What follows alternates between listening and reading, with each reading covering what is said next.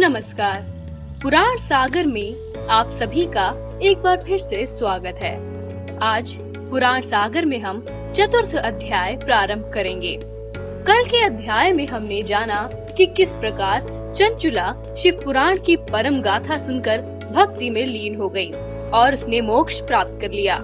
आज हम यही जानेंगे कि कैसे चंचुला अपने पति बिंदु को भी उसके सभी कष्टों से मुक्त करवाएगी। तो आइए शुरू करते हैं। पंचम अध्याय प्रारंभ।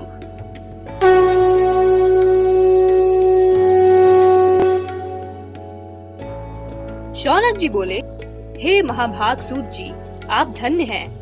आपकी बुद्धि भगवान शिव में लीन है। आपने कृपा पूर्वक ये शिव भक्ति को बढ़ाने वाली अद्भुत कथा हमें सुनाई। हे महामते, सदगति प्राप्त करने के बाद वहाँ जाकर चंचुला ने क्या किया और उसके पति का क्या हुआ, ये सब भी हमें बताइए। सूत जी बोले, हे शौनक, एक दिन भगवान की भक्ति में लीन हुई चंचुला ने उमा देवी के पास जाकर प्रणाम किया और दोनों हाथ जोड़कर वह उनकी स्तुति करने लगी। यहाँ पर चंचुला ने माता की स्तुति की और उनकी खूब सेवा की। वह चंचुला इस प्रकार महेश्वर पत्नी उमा की स्तुति करके सिर झुकाकर चुप हो गई। उसके नेत्रों में प्रेम के आँसू उमड़ आए थे। तब करुणा से भरी हुई पार्वती देवी ने चंचुला को संबोधित करके बड़े प्रेम से इस प्रकार कहा। पार्वती बोली, हे सखी चंचुले, हे सुंदरी, मैं तुम्हारी की हुई इस स्तुति से बहुत प्रसन्न हूँ। बोलो, क्या वर मांगती हो? तुम्हारे लिए कुछ भी मना नहीं है।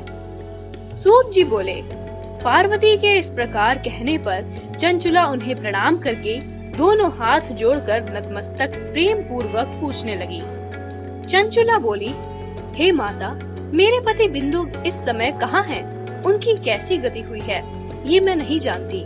हे करुणामयी माते मैं अपने उन पति देव से जिस प्रकार मिल सकूँ, कृपा करके वैसा ही उपाय कीजिए। हे महेश्वरी, हे महादेवी, मेरे पति एक वैश्य के प्रति आसक्त थे और पाप में ही डूबे रहते थे। उनकी मृत्यु मुझसे पहले ही हो गई थी। वे ना जाने किस गति को प्राप्त हुए हैं। सूत जी बोले, चंचुला की ये बात सुनकर हिमालय पुत्री देवी पार्वती ने अत्यंत प्रेम पूर्वक उत्तर दिया। गिरिजा बोली, हे सुते, तुम्हारा बिंदु नाम वाला पति बड़ा पापी था। उसका अंत कारण ही बड़ा दूषित था। वैश्य का उपभोग करने वाला वो महामूर मरने के बाद नरक में जा पड़ा। अनगिनत वर्षों तक नरक में अलग अलग प्रकार के दुख भोगने के बाद वो पाप आत्मा अपने शेष पाप को भोगने के लिए अब विंध्य पर्वत पर पिशाच बन गया है। इस समय वह पिशाच की अवस्था में ही है और अलग अलग प्रकार के कलेश भी उठा रहा है। वे दुष्ट वही वायु पीकर रहता है और सदा हर प्रकार के कष्ट सहता है।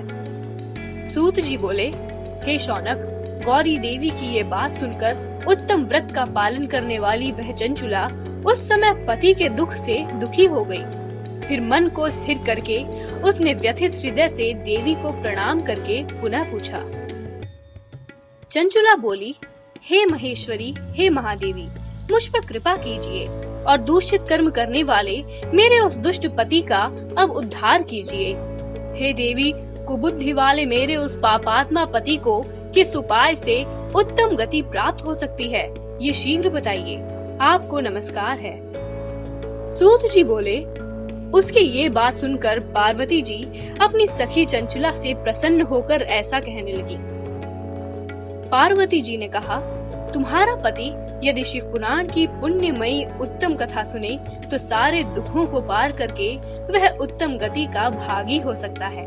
अमृत के समान मधुर अक्षरों से युक्त गौरी देवी की ये बात आदर पूर्वक सुनकर चंचुला ने हाथ जोड़कर मस्तक झुकाकर उन्हें बार बार प्रणाम किया और अपने पति के सारे पापों की शुद्धि तथा उत्तम गति की प्राप्ति के लिए पार्वती देवी से ये प्रार्थना की मेरे पति को शिव पुराण सुनाने की व्यवस्था होनी चाहिए। सूत जी बोले, उस ब्राह्मण पत्नी के बार बार प्रार्थना करने पर शिव प्रिया गौरी देवी को बड़ी दया आई।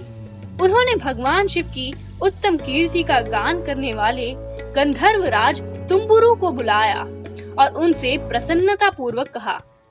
गिरिजा बोली, मेरे मन की बातों को जानकर मेरे सभी कार्यों को सिद्ध करने वाले तथा शिव में अपनी प्रीति रखने वाले।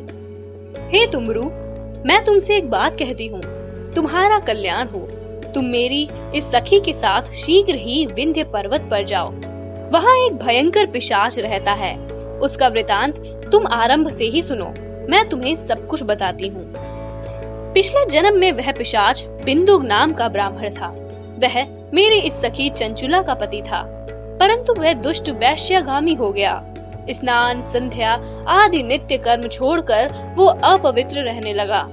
क्रोध के कारण उसकी बुद्धि पर मूर्ता छा गई थी। वो सिर्फ़ बुरे कर्म करता था।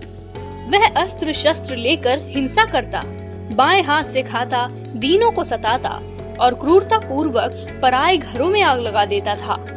धन के लोभ से अपनी पत्नी को निर्भय करके व्यभिचारिणी बना डाला। वह मृत्यु तक दुराचार में ही फंसा रहा। फिर समय आने पर उसकी मृत्यु हो गई। वह पापियों के यमपुर में गया और वहाँ बहुत से नरकों को भोग कर वह दुष्ट आत्मा इस समय विंध्य पर्वत पर पिशाच बन गया है। वहीं पर वह दुष्ट पिशाच अपने पापों का फल भोग रहा है। तुम उसके आगे शिव पुराण की उस दिव्य कथा का प्रवचन करो, जो परम समस्त पापों का नाश कर देती है। उत्तम शिव पुराण की कथा के सुनने से उसका हृदय शीघ्र ही समस्त पापों से शुद्ध हो जाएगा।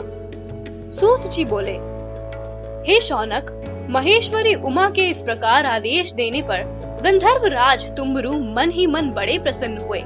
उन्होंने अपने भाग्य की सराहना की। वे चंचुला के साथ विमान पर विंध्याचल पर्वत पर गए, जहाँ वो पिशाच रहता था।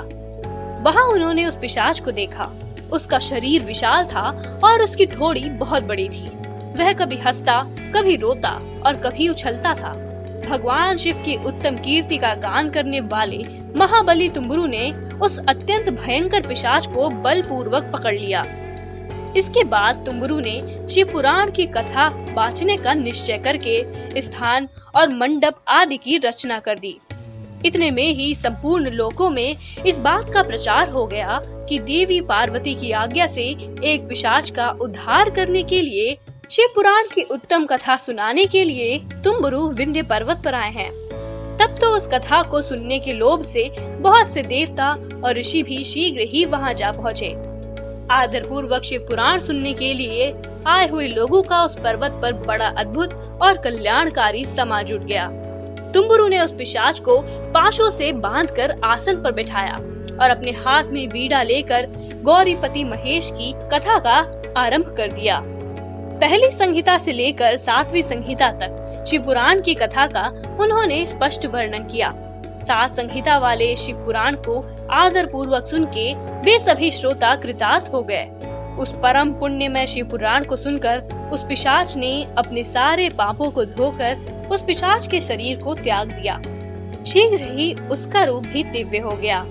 इस प्रकार बिंदुक अपनी पत्नी चंचुला के साथ स्वयं भी पार्वती पति भगवान शिव के दिव्य चरित्र का गुणगान करने लगा।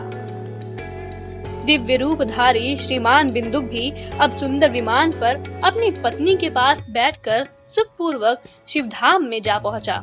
वहाँ भगवान महेश्वर तथा पार्वती देवी ने प्रसन्नता पूर्वक बिंदु का बड़ा सत्कार किया और उसे भी अपना गढ़ बना लिया। इस प्रकार भगवान शिव की परम उत्तम कथा का पांचवा अध्याय भी पूर्ण होता है। कल हम शिव पुराण के छठे अध्याय का प्रारंभ करेंगे, जिसमें हम जानेंगे कि किस प्रकार से शिव पुराण को सुनना चाहिए और इन सब के लिए क्या विधि होती है। तो आज के लिए हम यहीं पर अपने शब्दों को विराम देते हैं। नमस्कार।